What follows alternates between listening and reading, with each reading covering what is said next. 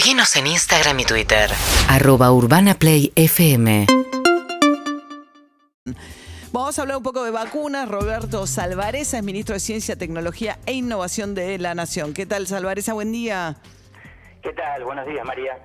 Bueno, a ver, una aclaración que ustedes sacaron ayer que tenía que ver con cierta confusión acerca de la efectividad de las vacunas chinas y la vacuna china Sinopharm que se está dando en la Argentina. Sí, eh, creo que son dos productos este, diferentes. Ustedes saben, uno es elaborado por un laboratorio estatal, que es el caso de Sinopharm, el otro es una compañía biotecnológica de China, que es el caso de Sinovac ambas tienen en su fase 3 distinta eficacia, ¿no? En el caso de la vacuna de Sinopharm alcanza el 80% de eficacia y en el caso de la vacuna de Sinovac eh, se alcanza, eh, de acuerdo a los resultados que tuvo Brasil, un 50%. Entonces hay que aclarar que Argentina está vacunando con Sinopharm, está del 80%, mientras que Chile y Uruguay están vacunando con la eh, vacuna de Sinovac. Entonces hay que informar bien en ese sentido de que en, Argentina usa la vacuna de Sinopharm y no la de Sinovac. Ahora, con relación a la Sinovac, hubo estudios en Chile que decían que, digamos, 50% en la segunda dosis, ¿no? Y que en la primera dosis era realmente muy baja la eficacia, que había que esperar a la segunda dosis como para tener cierto nivel de inmunidad importante. Ahora, con relación a la Sinopharm, con una dosis, no hay ningún estudio que diga qué pasa. Eh, a ver, respecto de Chile te voy a aclarar porque ayer justamente unos colegas nuestros estuvieron participando también de una de una videoconferencia que se hizo con gente de Chile. En realidad ese, estudio del 3% que aparece de la Universidad de Chile fue hecho eh, con, un, con un modelo matemático. O sea, no son los datos reales de haber eh, medido eh, la eh, conversión, la cantidad de anticuerpos que tenés. Entonces también ese dato es cuestionable. Lo que hay que ver es lo que nos dicen los este, colegas de Chile, que eh, lo que están viendo es una disminución de los casos de este, gravedad y de mortalidad. Entonces hay que tener mucho cuidado con esto porque eh, a veces se, de alguna manera se extralimitan o se toman conclusiones que no son las no, pero, A ver, perdón, el otro día yo entrevisté a Fernando Pola, que, es una eminencia, digamos, es el médico que llevó adelante el estudio del hospital militar en base al cual se hizo la aprobación de la vacuna de Pfizer en el mundo. Pollack lo que dice es que en base a lo que se conoce hasta ahora. Y a ver, quiero hacer esta aclaración un minuto. Me parece que lo importante es vacunar eh, y esto no va en contra del, digamos, toda vacuna es mejor que ninguna. La pregunta es si con una sola vacuna de la China uno se puede considerar vacunado, en el sentido de uno puede considerar que tiene una dosis razonable de anticuerpos. Según Pollack, la respuesta es no. Con una dosis, no. Hacen falta dos. Bueno, a ver, esa es una... A ver, primero lo conozco a Fernando Pollack, sé que es un científico reconocido. Eh, te puedo asegurar que en el caso de la vacuna eh, de Oxford, con una dosis, el Reino Unido y Canadá protegieron a su población. Basta mirar lo que está sucediendo hoy en día, donde eh, han disminuido radicalmente los casos de, eh, de contagios y también los casos que tienen de fallecimiento y muerte. ¿no? Tuvieron un pico de 60.000 a mediados de ahí de enero, febrero, y luego hoy en día están hoy con 2.000 casos y 100 fallecidos. No, está bien, pero la discusión no es vacunar o no vacunar. La discusión es, ustedes tomaron la decisión de, un segundo, de, diferir la segunda dosis de todas las vacunas, incluidas... Sí. Escúchame, te estoy diciendo que con una dosis el Reino Unido logró bajar muchísimo la tasa de mortalidad y la tasa de internación. Con lo cual... ¿Una dosis de qué vacuna? Con, un, con la de Oxford. Nosotros acabamos de comprobar ayer, no sé si leíste nuestro informe. Sí, lo conté. Lo viste con este, la vacuna de Sputnik, el 94% con una dosis eh, tuvo un nivel muy bueno de anticuerpos neutralizantes. Y con la vacuna china estamos ahora con Sinopharm, estamos haciendo todo el estudio para tener lo más lo antes posible las conclusiones. Ahí está, digo, a ver, hay estudios que muestran que la de AstraZeneca Oxford, que es la que se utilizó en Inglaterra, es eficaz en una dosis. Hay estudios que ustedes publicaron del CONICET que muestran ayer que la Sputnik en una dosis es eficaz. La pregunta es acerca de la estrategia de diferir la segunda dosis. Con relación a la China, no hay estudios que permitan saber si la estrategia de diferir la segunda dosis eh, es razonable o no. Mira, estamos hoy en día estamos haciendo exactamente lo que lo que se hizo con la vacuna. Sputnik se está haciendo ahora y siempre hay tiempo de suministrar la segunda dosis si fuera necesario. ¿No? Entonces ya tenemos comprobado, porque el, ya te lo comentaba, tanto Canadá como el Reino Unido lo han hecho con Oxford AstraZeneca, Sputnik, tenemos ya los datos, y con la vacuna de Sinopharm estamos ahora trabajando para tenerlos. Eso es lo que te podría este, decir. Pero me pregunto, perdón, ¿eh? A ver, no, no, pero estamos hablando de diferir. No diferir, no, no. No, pero ¿por qué insisto con esta pregunta? Estamos hablando con Roberto Salvareza, que es el ministro de Ciencia, Tecnología e Innovación.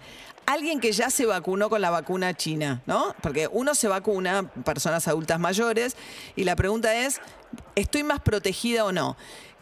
Entonces, la pregunta es, hay mucha gente que se vacunó con una dosis de la China a la que se le difirió la segunda dosis y seguramente la de sus parientes y los que recibieron esa vacuna es qué grado de protección tiene mientras tanto esa persona.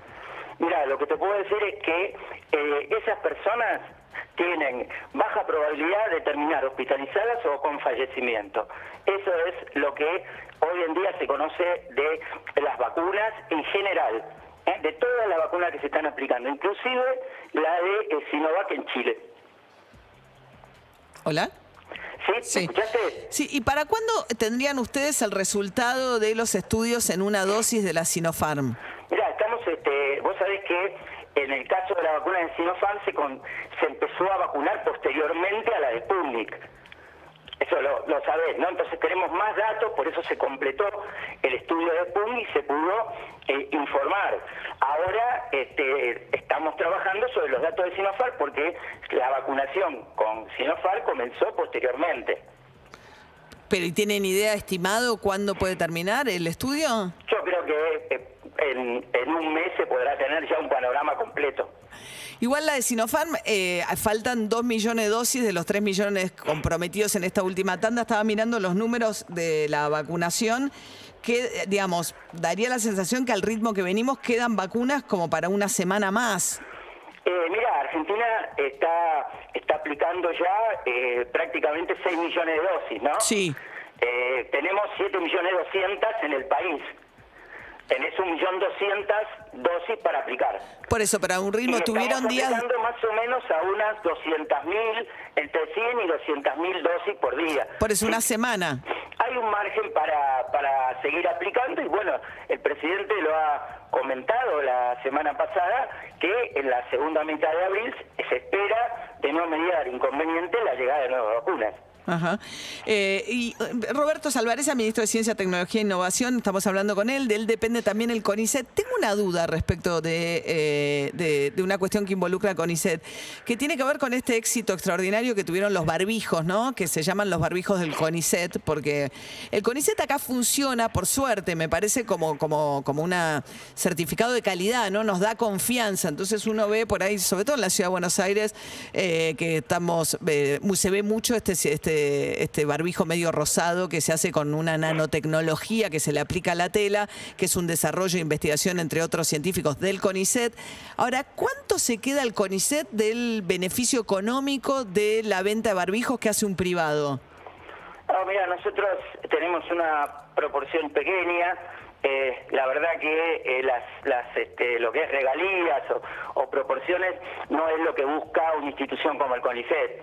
Eh, nosotros lo que hacemos básicamente es hacer desarrollos para que estos productos puedan terminar con calidad y con alta tecnología, terminar en manos de los ciudadanos, ¿no? Tal cual vos lo, lo decís hoy, desde Constitución hasta el Congreso, ves eh, gente protegida con estos barbijos que son antivirales y antimicrobianos.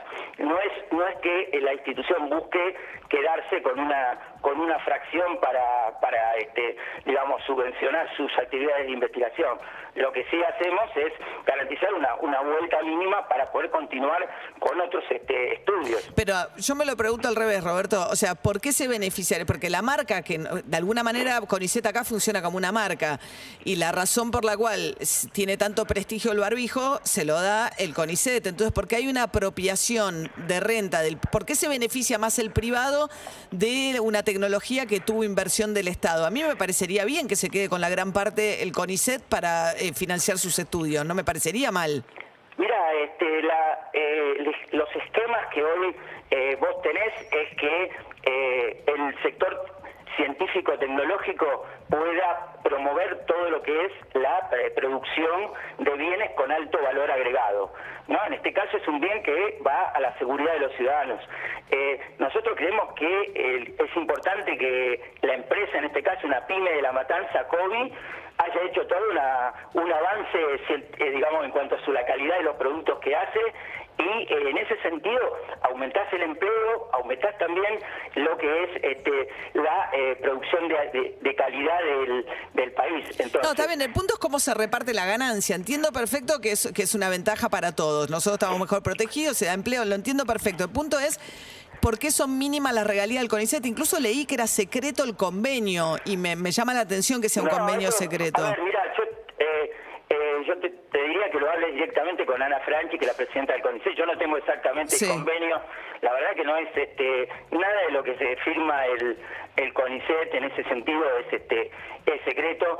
Eh, el CONICET cuando dije una mínima ganancia es una proporción de lo que este, se termina recaudando por la venta y eh, esto también hace al hecho de que eh, también el- la, la empresa, en este caso una pyme, porque no estamos hablando de una multinacional, es una pyme nacional de la matanza que este, ha invertido en los equipos, que es la que paga los sueldos de los empleados, entonces y también los impuestos. Entonces también hay que mirar que todo esto no solo redunda en que lo hayamos podido llevar al mercado, porque vos imaginate, cuando hablamos de los kits de diagnóstico, cuando hablamos de los barbijos, cuando hablamos del suero inmune, la verdad es que eran prototipos de laboratorio cuando comenzó esto. Y finalmente terminaron produciéndose miles y en otros casos millones, como el caso de los kits. Entonces, lo importante es que hayamos podido transitar del prototipo a la producción y que llegue a los hospitales o que llegue a los ciudadanos. En ese circuito hay toda una colaboración público-privada.